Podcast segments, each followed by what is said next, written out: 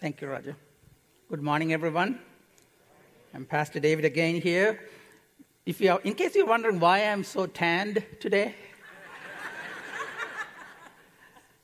we just returned from a vacation in Arizona. You talk about hot. I kid you not, while we were driving, my cell phone said, "It's too hot." And it was about to stop, and I basically took the cell phone and put it in front of the air conditioning vent.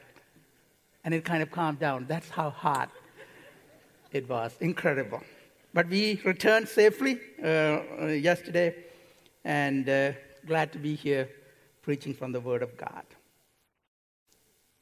Now, today we are going to conclude all the messages that you have been hearing from the Gospel of Mark. And up on the big screen, you will see a picture with several blue dots. Hopefully they are coming. There you go. Each dot represents a family or a household. And our database tells us about 750 families or households call Midland Free their home church. Again, some of them attend regularly, some of them attend once a month, whatever it is. But if you ask them what church that you go to, so about 750 families or households would say, "We go to Midland Free." Now, here's the thing, that even though we share the same Christian faith, each family is different. No two families are the same.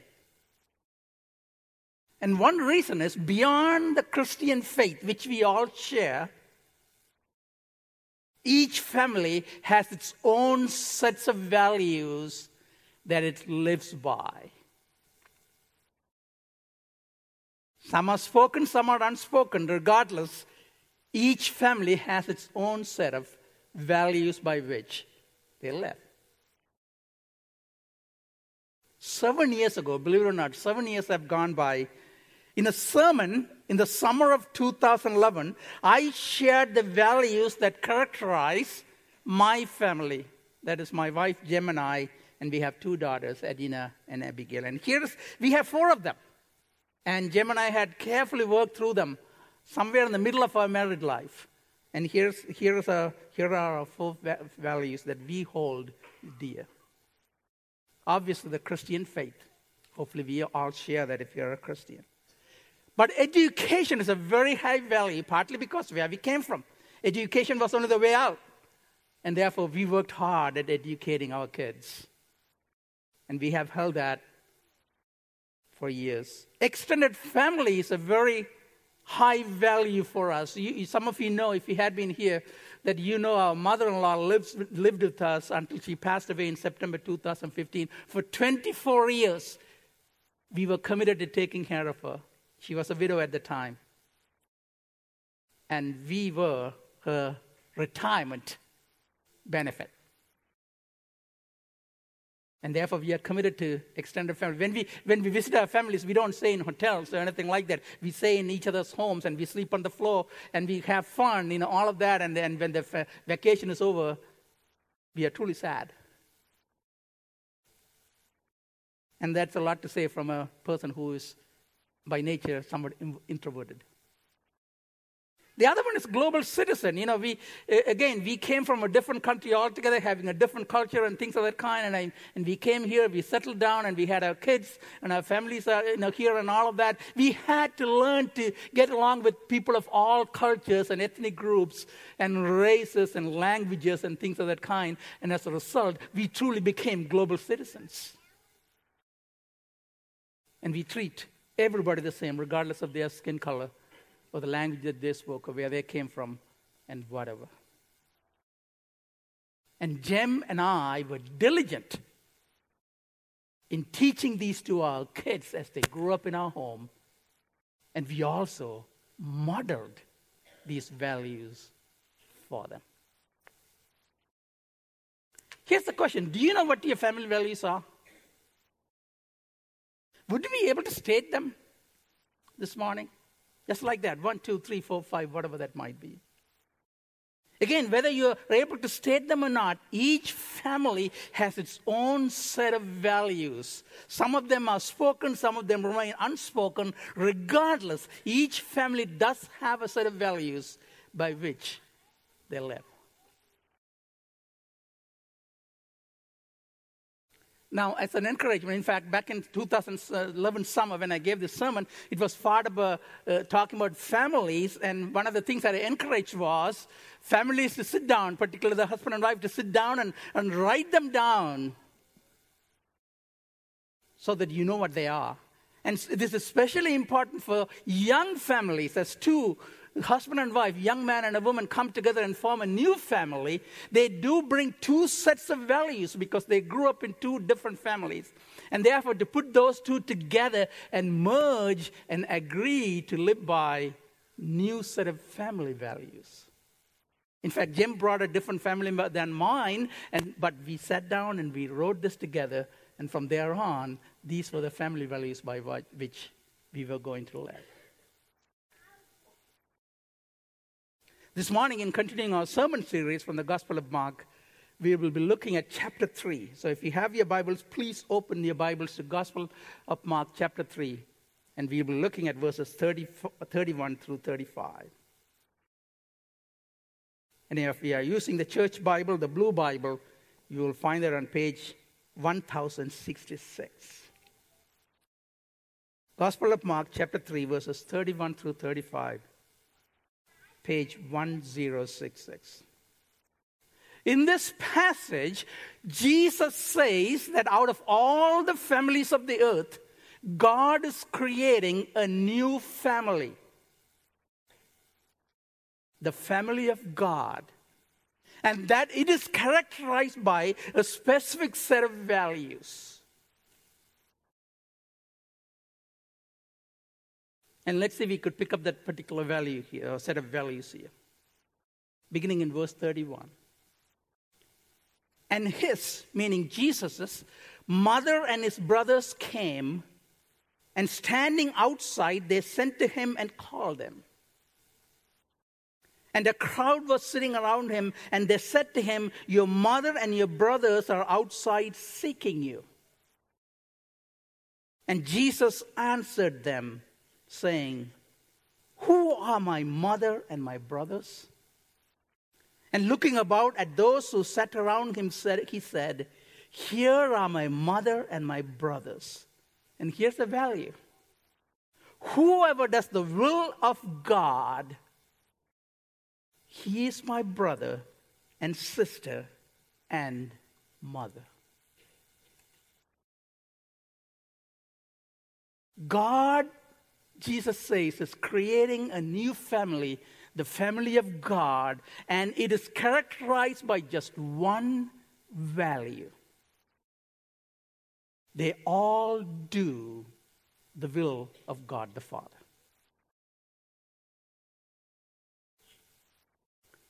Now the next slide, and here it is. This is how I would put it. All the blue dots represent families from all over the world, including families represented here at Midland Free. And from all of those families, God is calling for himself a group of people to be part of his family, the God's family, and they live by just one value, that they all do the will of God, the Father. Now, just as we expect our children to live by the values of our families, we certainly did, God expects his members, his family members, to live by his values. Furthermore, just as parents model their family values to their children, whether they are spoken or unspoken, God the Father modeled his family's values through his Son, Jesus. Here's what Jesus has to say about this. John chapter 6, verse 38. I have come down from heaven not to do my own will, but the will of him who sent me. Jesus lived by his Father's family value. Here's another one, John chapter 5, verse 30. I can do nothing on my own. As I hear, I judge, and my judgment is just, because I seek not my will, but the will of him who sent me. Jesus lived and modeled the family value, the value of his Father. Here's another one. John chapter 4, verse 34. My food is to do the will of him who sent me and to accomplish his work.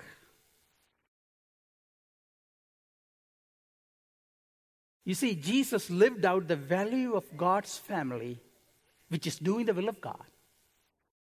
In so doing, he modeled it for us on how to do the will of God the Father. So at this point, the important question is, what exactly is the will of God? What is it? Because if we know that, because being part of God's family is to do the will of God, and if we know what the will of God is, then we can actually try to live that. And so that's the question that I want to resolve with. It's, what exactly is this will of God, the Father, that we are to live out if we were to be part of his family? You see, to find an answer to this question, I studied all the New Testament passages that speak directly about the will of God. And I studied them and grouped them together, and on all of those different things, they somehow seem to fall into three categories.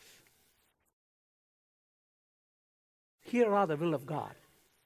The first one is actually about salvation.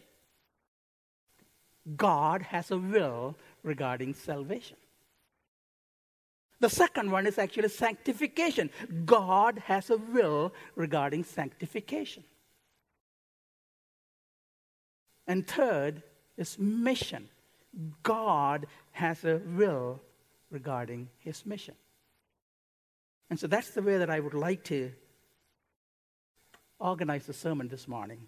Salvation, sanctification, and mission. And those who are part of God's family live out these values, which is the will of God. So let's look at the first one, God's will regarding salvation.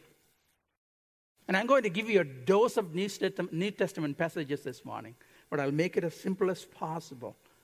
But the three things to remember, God, those who belong to the family of God, live out the will of God, and the will of God is about salvation, sanctification, and mission. And here it is, John chapter 6, verse 40. It says, Jesus speaking. This is the will of my Father. Here it is. I have underlined those things. Here's the will of my Father. That everyone who looks on the Son and believes in him should have eternal life. And I will raise him up on the last day. John chapter 1, verses 12 through 13. Here's again. But to all who did receive him, receive Jesus, that is, who believed in his name, he gave the right to become children of God, who were born not of the blood, nor of the will of the flesh, nor of the will of man, but of God. And those two verses give us an idea of what the will of God is regarding salvation. That members of God's family put their trust in his Son Jesus and be saved. That's the will of the Father. Negatively put, no trust in Jesus, no salvation, thus no membership in God's family.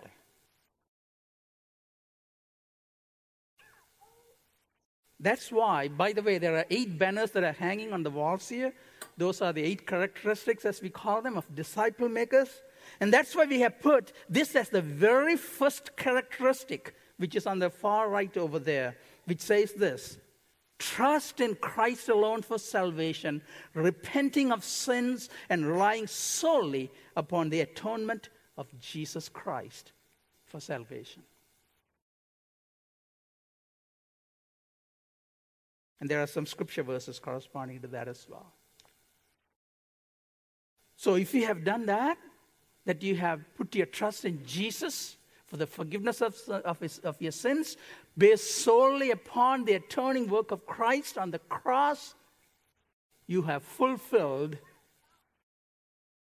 the first will of God. But if you have not done that, I hope and pray that you will have an opportunity to do that today, that God would convict you of your sins and the need for forgiveness of those sins, and to put your trust in Jesus Christ for your salvation. So that's the first way of living the will of God in the family of God. That is to repent of sins and rely solely on the atoning death of Jesus Christ, God's Son, for salvation. The second one is God's will regarding sanctification. And let's look at 1 Thessalonians chapter 5. By the way, these verses will appear on the screen. Chapter 4, beginning in verse 3. It says, "This is the will of God, your sanctification." It cannot get any more clear than this. Sanctification is the will of God. That you abstain from sexual immorality, that each one of you know how to control his own body in holiness and honor. Not in the passion of lust like the Gentiles who do not know God. In other words, it says sanctification is the will of God, and then it goes on to explain what the sanctification is all about. Verse 7, "For God has not called us for impurity, but in holiness. Therefore, whoever disregards this disregards not man, but God, who gives his Holy Spirit to you." So those who live in the family of God, those who are members of God's family, who have repented of their sins and put their trust in Jesus Christ and received their salvation, now are to do his second will, which is sanctification. And one of the aspects of sanctification here, according to these verses that I read, is growing in holiness.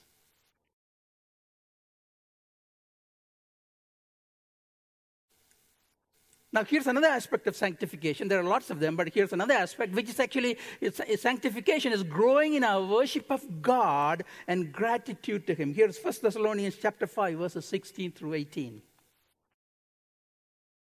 "Rejoice always, pray without ceasing, give thanks in all circumstances." And here it is, "For this is the will of God in Christ Jesus for you."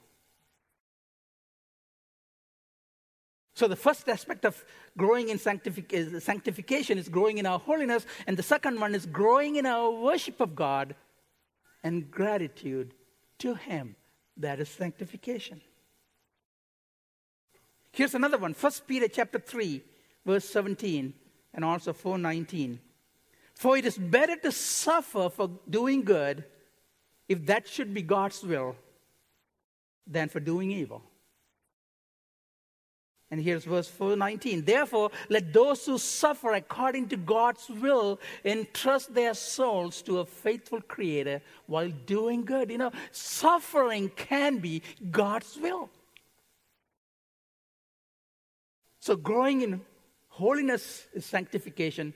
Growing in our worship of God and gratitude to him is sanctification. Growing in our ability to suffer for the sake of God, for the sake of the gospel in this world, it's also God's will. Now, at this point, some of you might be saying, "Boy, the sanctification thing seems so hard.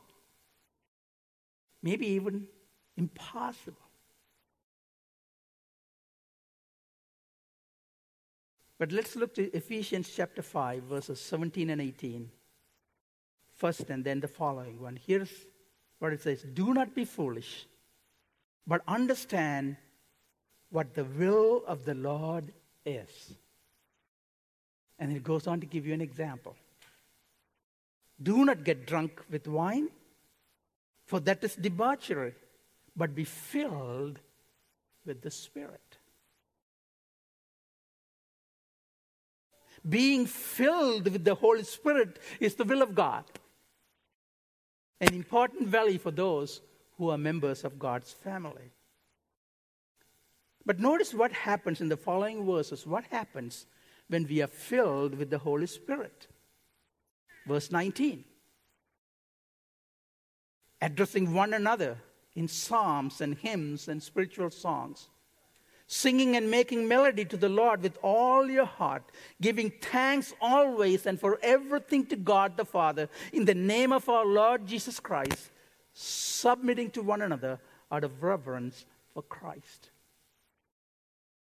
In other words, we have already said, sanctification is actually growing in our holiness, growing in our worship of God and gratitude to Him.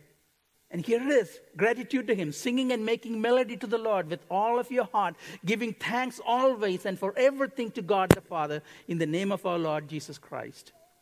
Further, we grow in our ability to minister to one another. That is also sanctification. Addressing one another in psalms and in hymns and spiritual songs and submitting to one another out of reverence for Christ.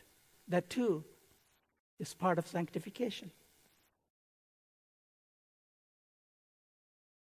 You see, when we say sanctification is hard, without the Holy Spirit, it would have been impossible to be on the path of sanctification. Because it's a work of the Holy Spirit to sanctify us. And that's why we have put the second value up there. Living by the Holy Spirit. Being filled and empowered by the Holy Spirit, pursuing a life of holiness, bearing the fruit of the Spirit and relating to one another and shepherding others to do the same.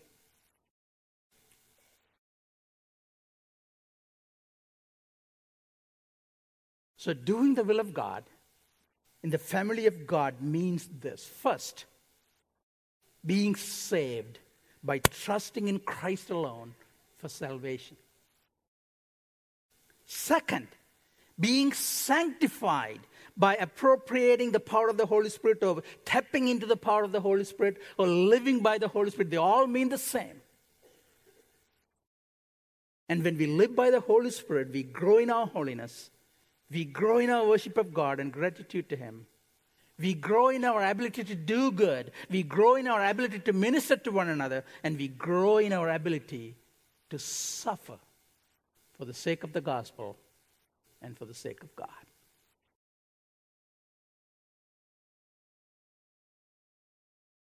Now there's a third thing, or a third value by which we live in God's family.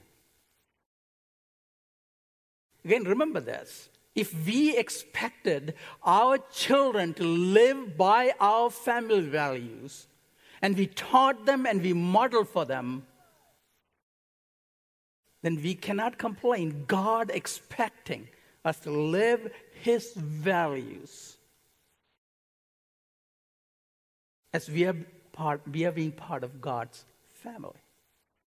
So we have talked about salvation, we have talked about sanctification, and here's the third one. God's will regarding His mission. There are several passages that speak to this, by the way. I have chosen just one. Let's look at 1 Peter chapter 2, verse 15. And here it is. This is the will of God, that by doing good, you should put to silence the ignorance of foolish people. Now, there are three important Greek words that I would like to explain to you in this one. The first one is the word ignorance.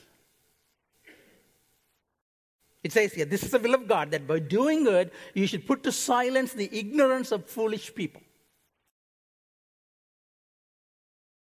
The Greek word that is translated ignorance is actually agnosia, from which the English word agnostic comes from. Who are the agnostics? They are the ones who say, you know, you cannot prove that a God exists. Neither can you prove that God doesn't exist. You cannot do neither one. Therefore, they refuse to take a position for or against God. They wouldn't say that God exists. They wouldn't say that God doesn't exist. And one commentator said it this way, it is the ultimate straddling the fence position. This is in contrast to, for example, atheists who outright reject the existence of God.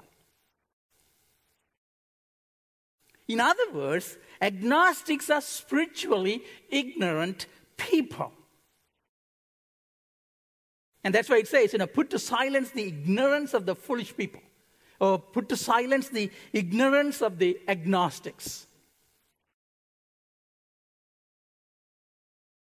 Now, how do you put to silence an agnostic? That's where the second word that comes in, put to silence. It's one word in the Greek language of the New Testament. Now, the image here is muzzling an ox or a horse. In other words, you put a device in these animals when you are threshing the floor to get your grain, or when you are going from one place to another, or whatever else they do, they put an equipment so that this animal would do what you want it to do, would go in the direction that you want it to go, that it would not be distracted by anything else. That's the image here. It's translated as put to silence, but that's the image here. So what it's saying is that, you know, you see these agnostics who are spiritually ignorant, who don't know what they're talking about. They won't take a stand whether God exists or God does not exist. Muzzle them.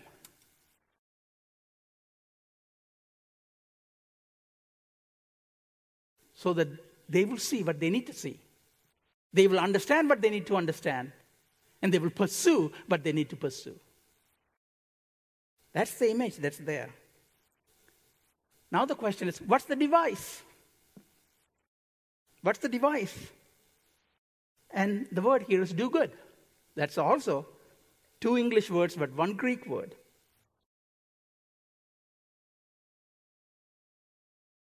It is doing something that would benefit them. Not the one doing good, but do good that would benefit the other who's on the receiving end. In this particular case, it's an agnostic.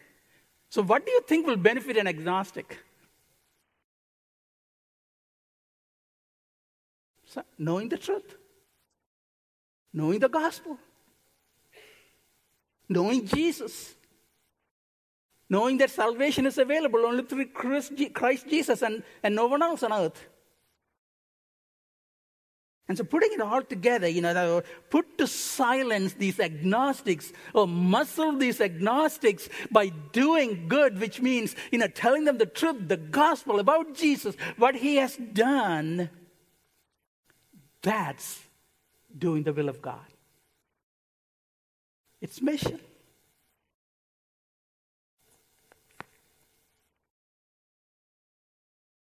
That's evangelism. That's sharing the gospel with unbelievers.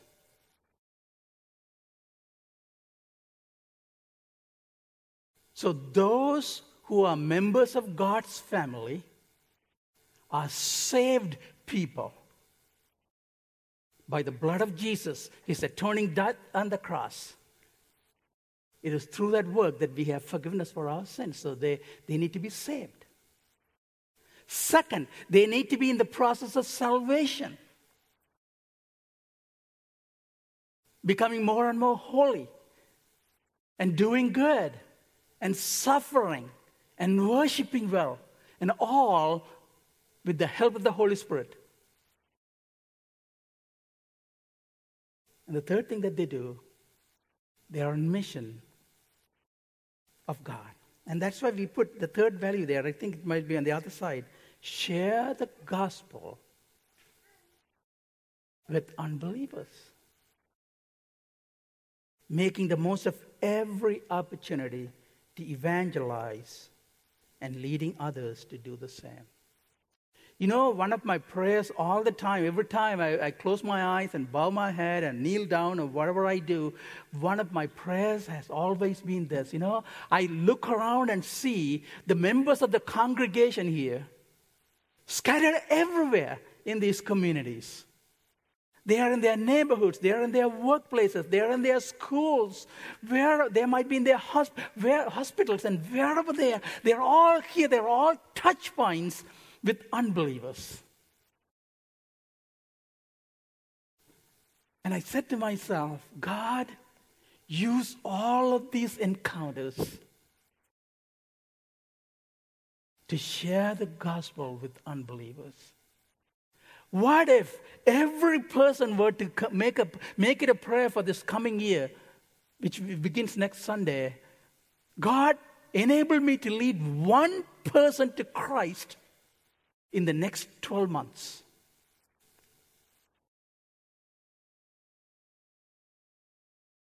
Wouldn't it be something? But I say this again, just as we expect our children to live out our family values, God expects His family members to live out His family values, which is the will of God in sanctification, salvation, sanctification, and the mission of God. It is interesting. We returned from vacation yesterday. At 1 o'clock in the morning, we got a call from our daughter, the older one, who's married, Adina. She was expecting. And we knew it was going to be the first week of September. And there he is.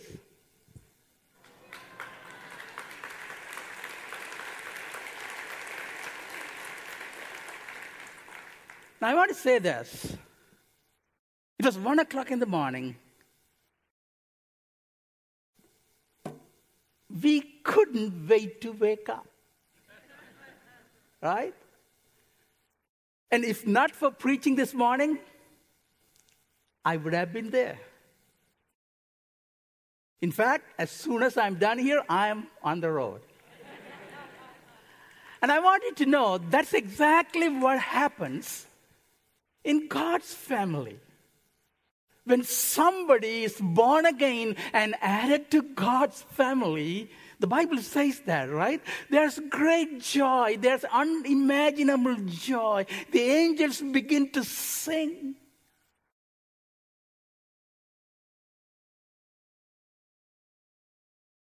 Second, we are committed. First of all, their his parents, and second of all, grandparents alike from both sides. We are committed to his growth. I'm going to use the word sanctification. We are. We are not, whatever is humanly possible, we are going to let him grow up. The man God wants him to be. In the same way, God is committed to the members of his family regarding their salvation. That's why God went out of his way to give us the third person of the Trinity to live within us. You and I are not alone, just as that child is not alone.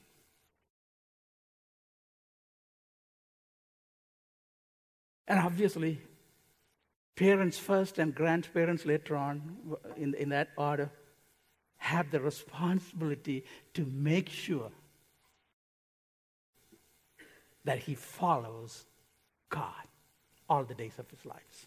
That's a mission given to parents. So if you're sitting here as a parent here, you do have a mission to evangelize and disciple your children. It needs to be, again, sharing the gospel with the unbelievers, absolutely, wherever we go. But the mission begins at home.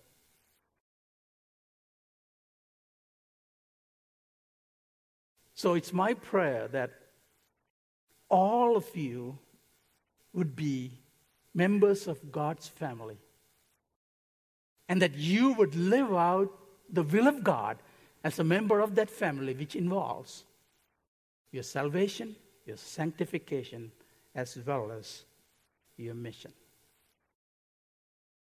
May that be so as you begin a new school year. I guess it begins on Tuesday for many of you. Let's pray.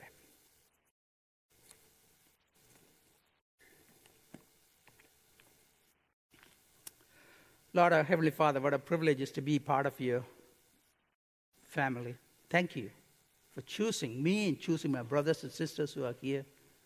Thank you for the Holy Spirit who lives in us and helps us in our sanctification process, in our mission. Oh, Lord, help us to live lives in such a way that we do live out the values of God's family. We pray these things in the name of Jesus. Amen.